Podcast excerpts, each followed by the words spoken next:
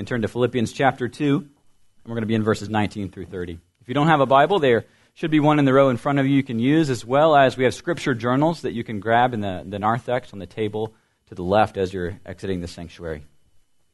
Philippians chapter 2, as we continue through Paul's letter to this church at Philippi. This morning we're going to be looking at verses 19 through 30. If you would, please stand for the reading of God's word. We stand out of respect, not for the reader, but for the speaker, who is God. This is God's word. I hope in the Lord Jesus to send Timothy to you soon, so that I too may be cheered by news of you. For I have no one like him who will be genuinely concerned for your welfare. For they all seek their own interests, not those of Jesus Christ. But you know Timothy's proven worth. How as a son with a father, he has served with me in the gospel. I hope, therefore, to send him just as soon as I see how it will go with me. And I trust in the Lord that shortly I myself will come also. I have thought it necessary to send to you Epaphroditus, my brother, and fellow worker and fellow soldier, and your messenger and minister to my need. For he has been longing for you all and has been distressed because you heard that he was ill. Indeed, he was ill, near to death. But God had mercy on him and not only on him, but on me also, lest I should have sorrow upon sorrow. I am the more eager to send him, therefore, that you may rejoice at seeing him again, and that I may be less anxious. So receive him in the Lord with all joy, and honor such men, for he nearly died for the work of Christ, risking his life to complete what was lacking in your service to me. This is God's word. You may be seated. Pray with me?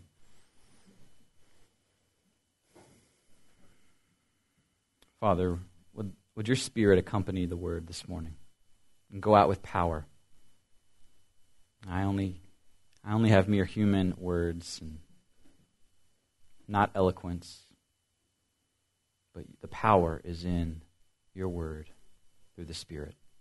So would you open our eyes and open our hearts to what you want to teach us this morning? We thank you for speaking to us and encouraging us and for showing us Jesus, our Savior, in whose name we pray. Amen. I want you guys in your mind to go back to school in your mind. Go back to college, elementary, middle school, and I want you to think about, and for some of you, that's a long time ago, right? So it's going to be a little challenge. But think about group projects.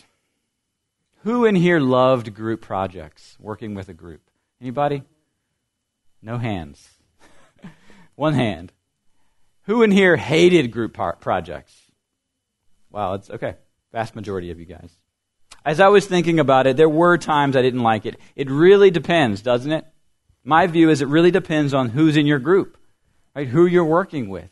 Or do you have motivated people in your group? Or do you just have people who don't care and want someone else to do all the work? Those are bad groups to be in.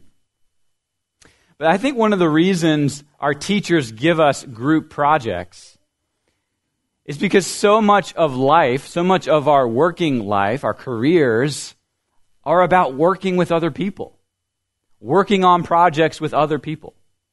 Right? You have to be able to work well with others. That's a good life lesson that we have to rely on others in the workplace, no matter what your vocation is. And that's also true in the church. Our faith, our journey, our salvation is a community project. It's something we have to rely on others. We, we need role models, we need mentors. And no matter our age or how long we've been Christians, we're all designed to grow in church community. Think of yourself as a plant. Okay, a plant or a tree. We are like plants, and the church is the soil in which we find all the essential nutrients to grow into mature believers. And essential to that is what Paul is displaying in this passage that we need role models. We need mentors. We need examples to look at to grow.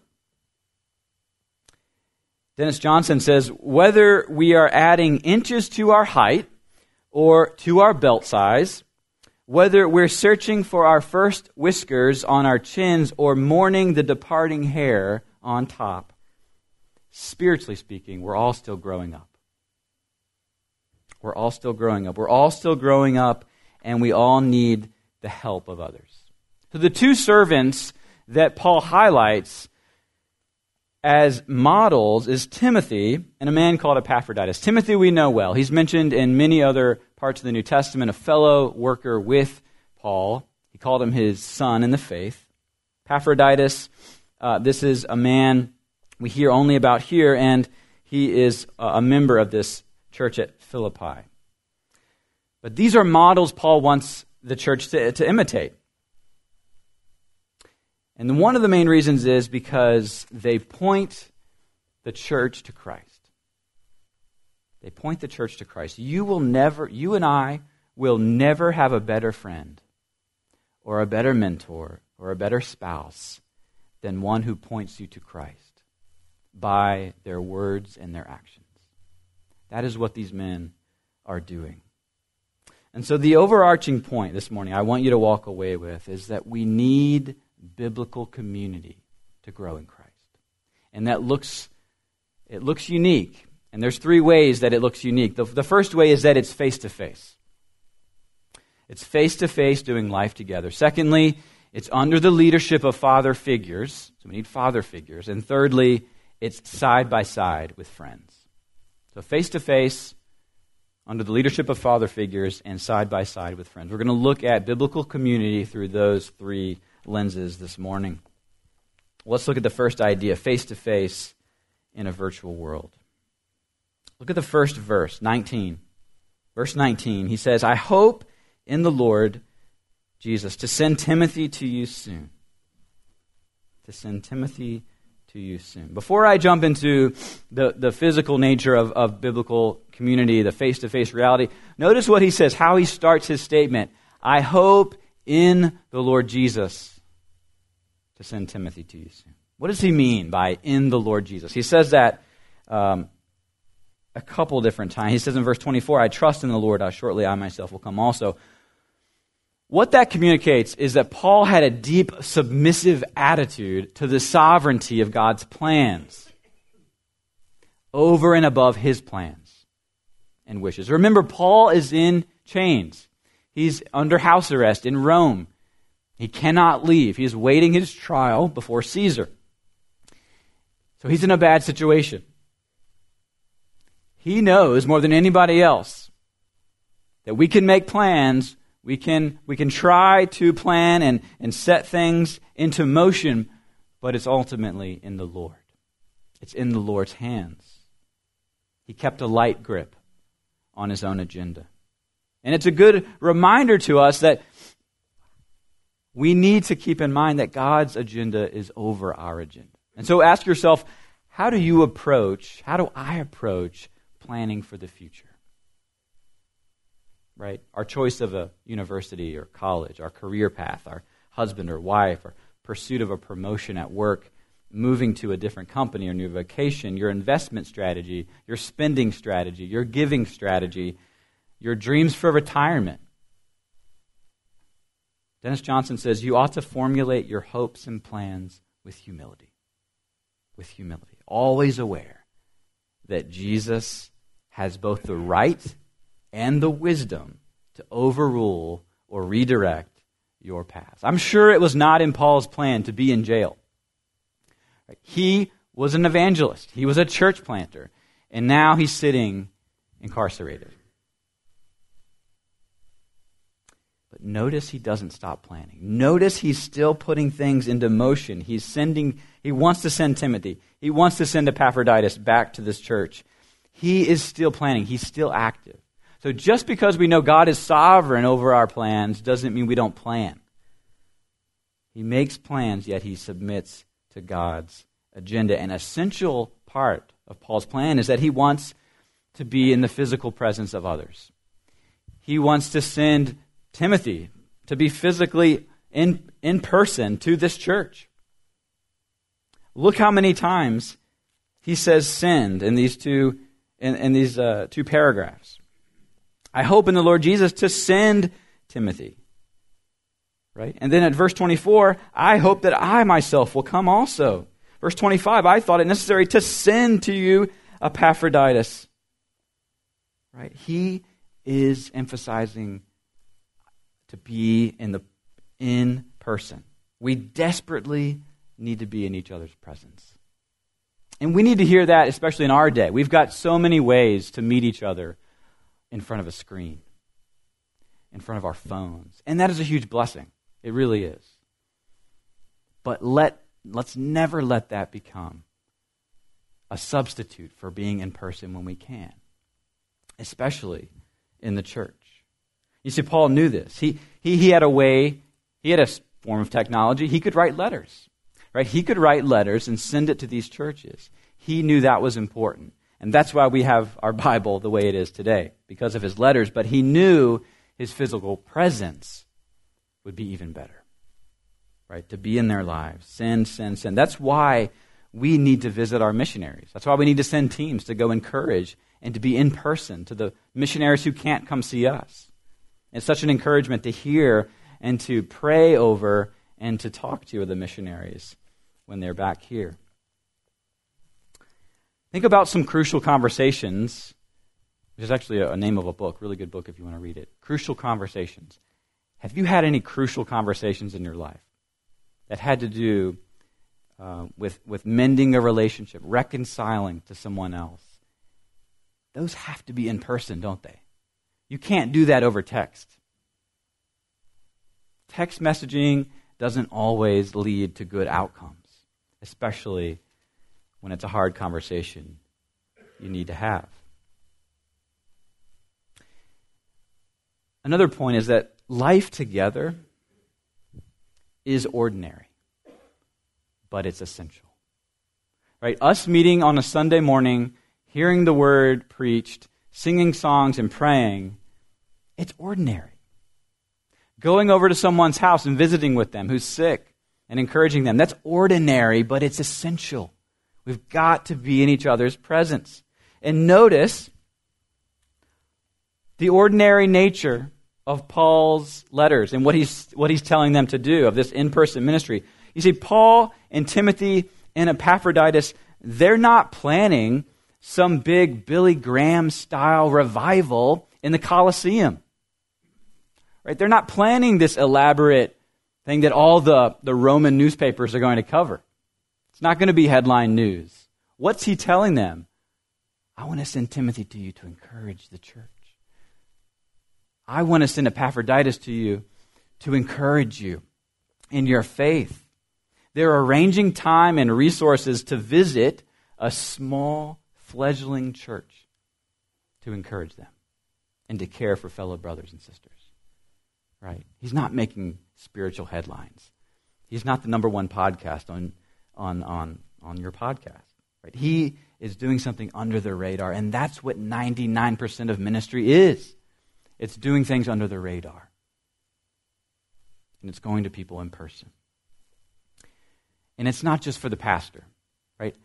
I get paid to go visit people in the hospital, right? That's my job. That's why you guys pay me. But it's everybody's job we must value visiting one another, encouraging one another, more than we value sitting at home in front of a screen. We need to be in each other's lives. You exist to minister to God's people. Let me say that again because it's true. You exist as a Christian to minister, to care for, to encourage God's people. I want you to ask yourself a question application. Who can I visit this week? Who can I go and visit? Who needs a phone conversation? Even just a short one, five minutes on the phone to check in. Who can I go visit? Who can I touch? Who can I call? That is the bulk of what it means to be a member of this church and to be in fellowship with other Christians. And we must resist this tendency to go solo in our Christian life. But we must force ourselves to do life together and we find that in showing hospitality to each other, opening up our door, having people over for dinner.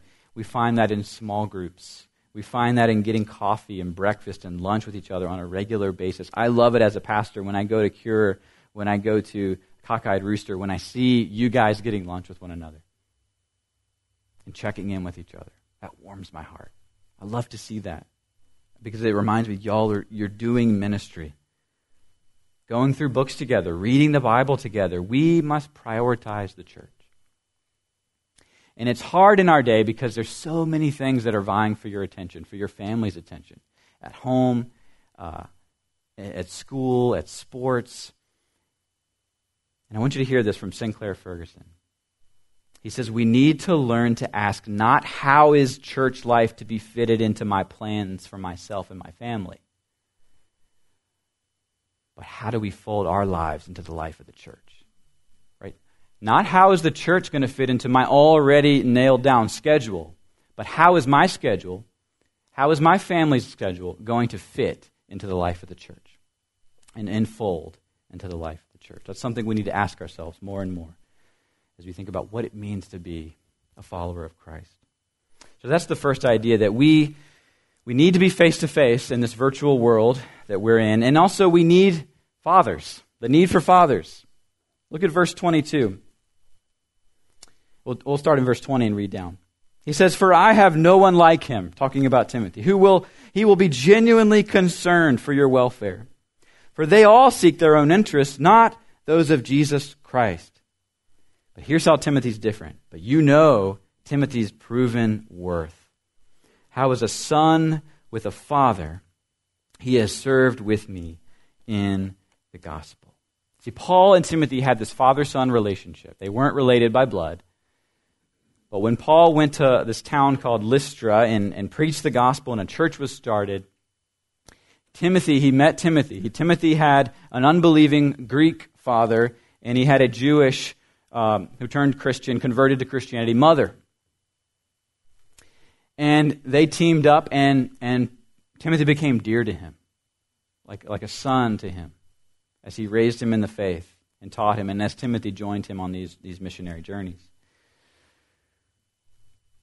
And you know, we live in an increasingly fatherless society in many ways. And fathers are struggling. The more and more I read, fathers uh, do not have good direction, do not have good support, and they're increasingly lonely. I don't know if you remember the year before I moved here in 2015, there were riots and looting in Baltimore. And it was mostly young teenagers who were looting stores and just, just running all over the city, downtown Baltimore. It even got so bad they had to they couldn't allow fans into the stadium of the Baltimore Orioles games. And there were many articles written. One article called it the Lord of the Flies, Lord of the Flies in Baltimore.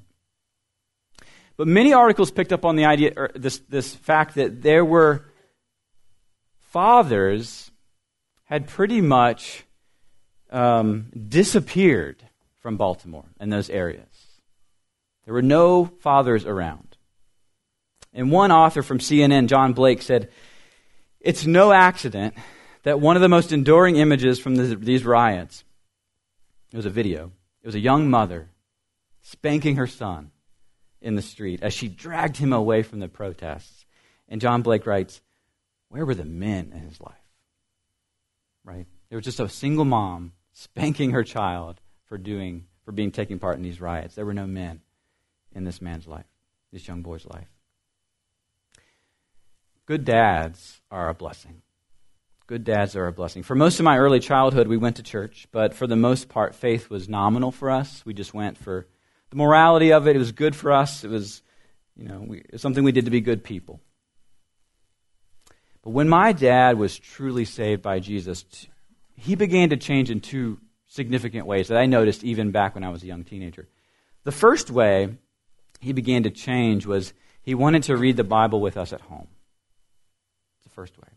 And the second way was he began to sing in church. So he just started to read the Bible with us as a family, and then he began to sing in church. But I mean, like, really sing in church, like, like to the point where I was kind of embarrassed, right, that he's singing so loud. But as I put that together, oh, he actually believes what he's singing, right? It actually became real to him. And if you're a dad, and, and if you are here this morning and, and you know the love of Jesus and you're trying to figure out ways to lead your family better, think about have you done those two things? Are you reading the Bible with your family? And do you sing in church?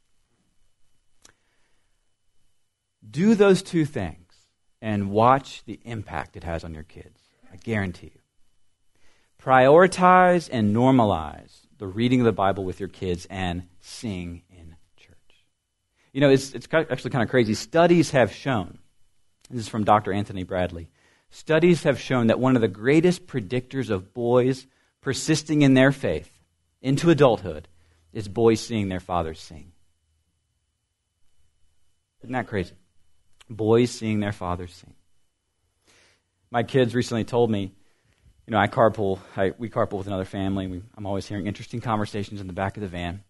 And they told me that they've heard from school, or someone at school told them that men don't sing. Men are not supposed to sing. I'm like, what? Where did you guys hear this? What are they teaching you at school? I. Charlie's like, what? What hogwash?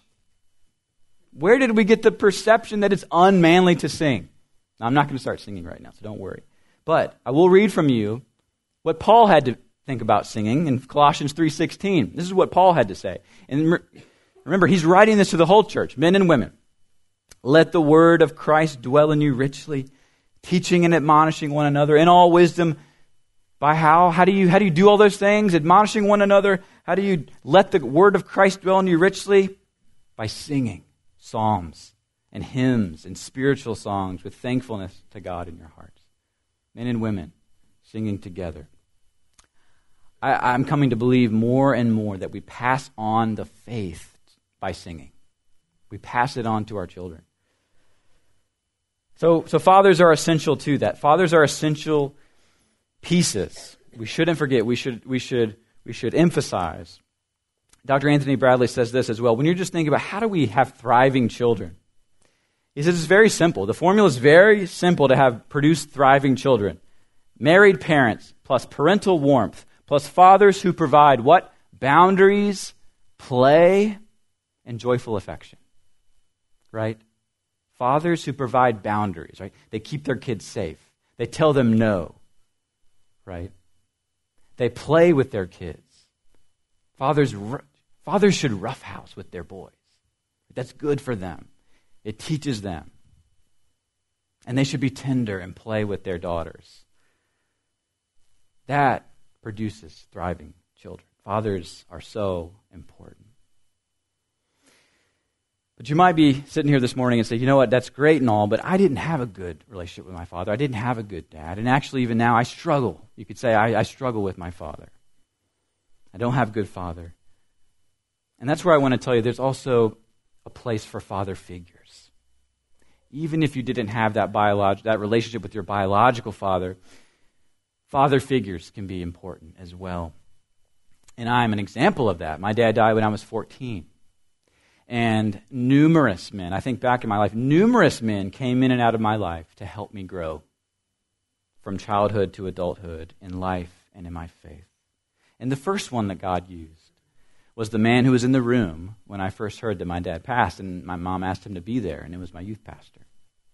And he played an instrumental part in my life, just being in my life, playing video games with me, just spending time with me, and teaching me, just modeling for me what it means to be a, a man. You know, young men and women need older saints in their lives. Older saints. They need to see them. They need to sing with them. They need to be in church with them to show them what growing up looks like and why and how growing up toward the maturity of Jesus is possible. We need models.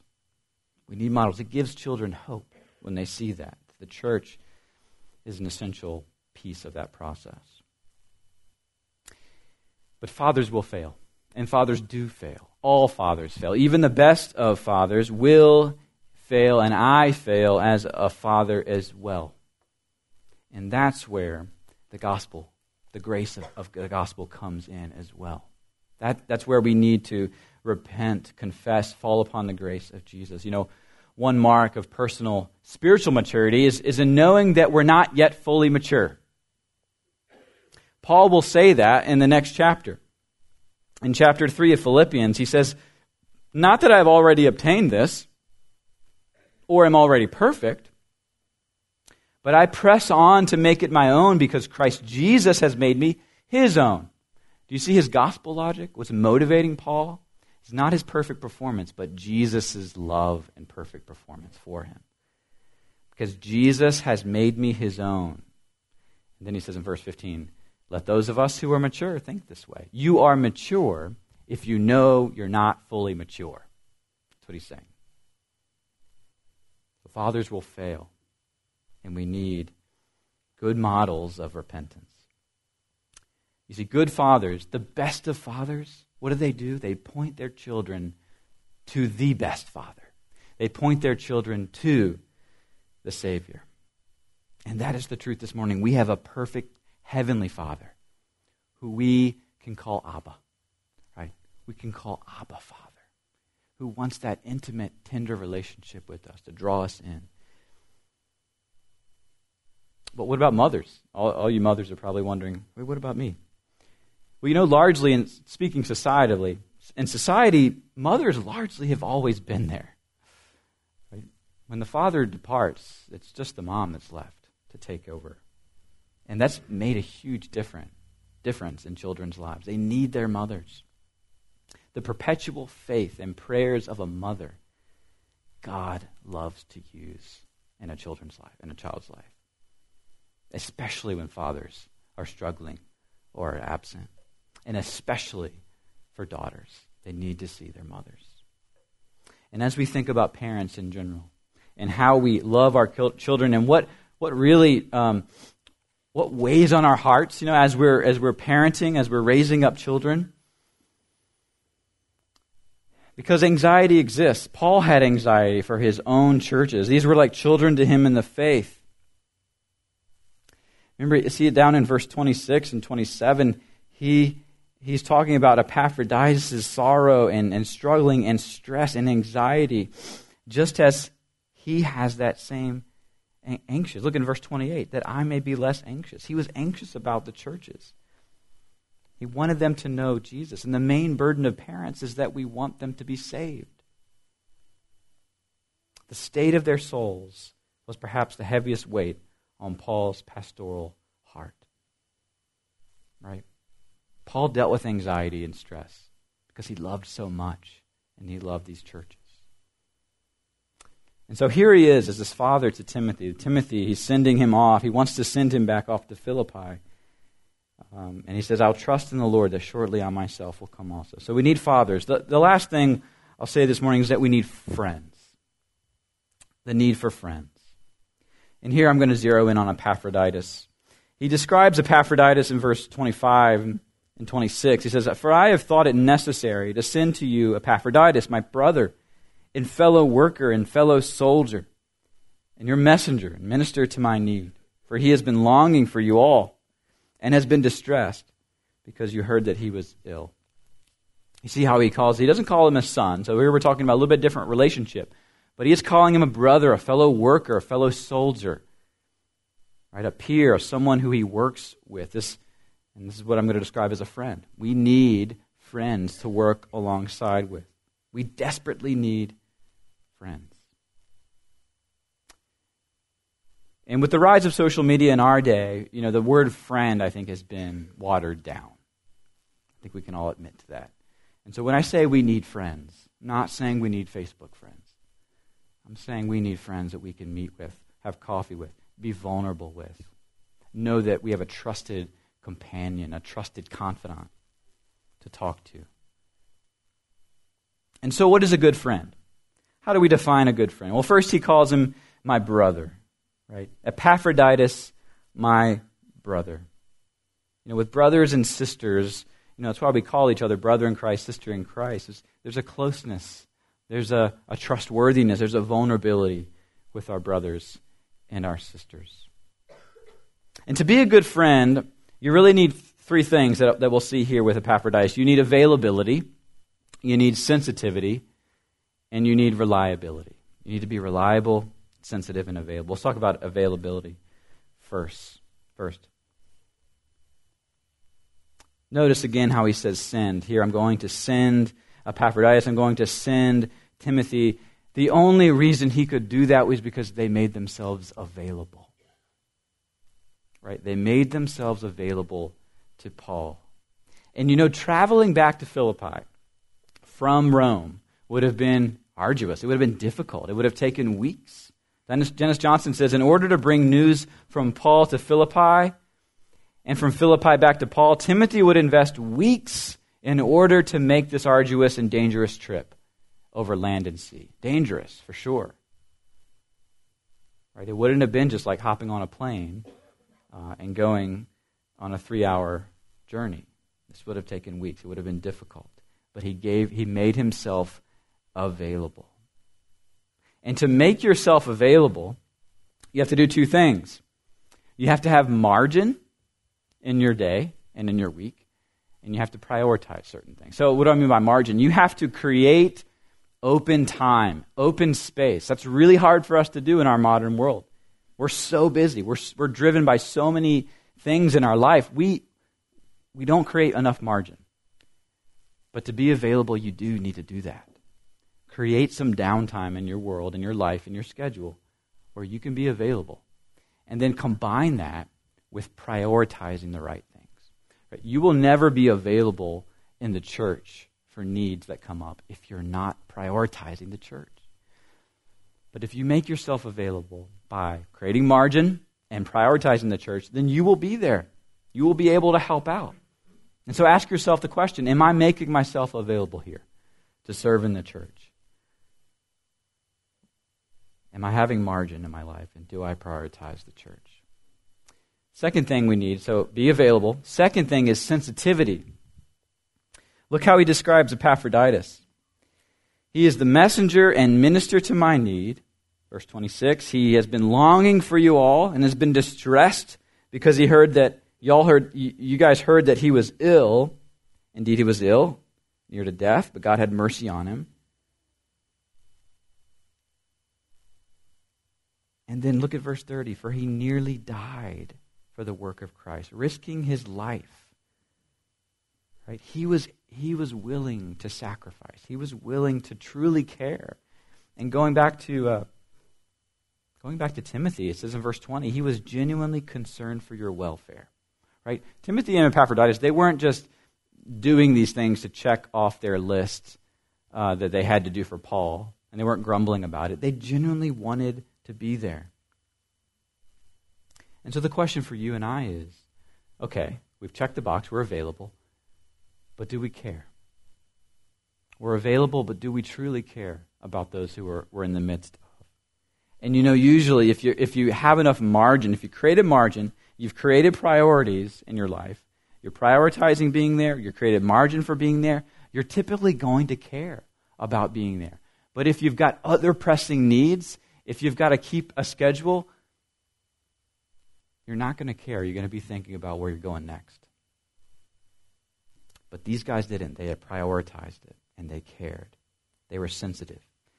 And then, then thirdly, they were reliable. Look how he describes uh, Timothy in verse 22. You know Timothy's proven worth. You see, Paul could rely on these guys. These were not guys that he just uh, picked up and didn't know if they were going to come through for him. Uh, he knew them well. He knew their track record. He had proven worth, he called Timothy. And so ask, we need to ask ourselves, do we have a track record of following through with what we said we were going to do? Do we have a track record of doing that? And if we do, we're going to be adding to hope. We're going to be adding to this church and the community project of building each other's faith because none of us were meant to walk alone. You will not grow in your faith this year if you, if you try to do it alone. Iron sharpens iron. That's true for men and women. We need each other. And the most important thing we can do when we when we go to each other and we serve is what he says in verse 30. Paul says that Epaphroditus, he nearly died for the work of Christ, risking his life to complete what was lacking in your service to me. So apparently, he, Epaphroditus came down with some really bad illness, almost died, and that he risked, risked his life to complete what was lacking in your service to me. What, what Paul is saying there, he's not saying that the Philippians lacked in care or desire to be with Paul. He's not, he's not trying to put them down. What he's saying is what was lacking in your service to me was that you couldn't come in person, that you couldn't be with me here in, in the church, you couldn't be with me here in my house arrest. And so, what Epaphroditus did was he did what you couldn't do, and he came that distance to be with me, to serve me. What was lacking was that you couldn't be with me. And I believe he means that because he says something similar in Colossians chapter 1 verse 24 when he says that my suffering, Paul's suffering fills up what is lacking in Christ's afflictions. He's not saying that, that Christ's atoning work has any insufficiency, that it's, that it's lacking in any way, but, but he was saying, as a, an apostle who's suffering, I present that to you when I see you in person that I minister to you, I give you Christ when I come to you in person. And that's what he's saying about Epaphroditus. He presented Christ and his love and his suffering to him from the Philippian church. I was thinking about that this week as a few of us were visiting Al Mayo, the regu- regular attender who um, is on life support currently. And we're not sure if he's going to make it and um, and I was there with Bill and and uh, Joe joins and and we were just you know we, we're not sure how much Al is hearing us. He's in the ICU. We're not sure if he's responding to us or knows that we're there. But we still we talk to him. Still we put our arm on him. Still we pray for him. Still we read scripture to him. In his most doubt, in his greatest time of need, right? We come to those we love, a brother in Christ, and we show up and we do that, right, to remind him, and, and with our physical presence, of the real presence of Jesus who's with him, even in this moment. And I'll remind you, you'll never have a better friend than one who points you to Christ by their words and actions. And with our Savior, we, we have the best friend. He calls us our, our, his friends. In John 15, 15, no longer do I call you servants, for the servant does not know what his master is doing. But I've called you friends. For all that I have heard from my Father, I have made known to you. Jesus, God of the universe, calls you his friend. Doesn't that blow your mind? the God of the universe calls you friend. And a friend who loved you to the end, a friend who died for you in your place as your friend, Jesus, He's with you. He is available. He is sensitive to everything, every need, every struggle you have. He is that friend who knows, who, who will talk to you, who will hear you out. And He's reliable. He will always be there for you.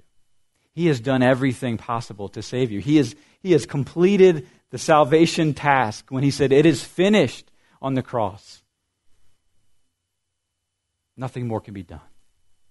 He's the friend who did it all for you. He is the best friend that any of us could ask for.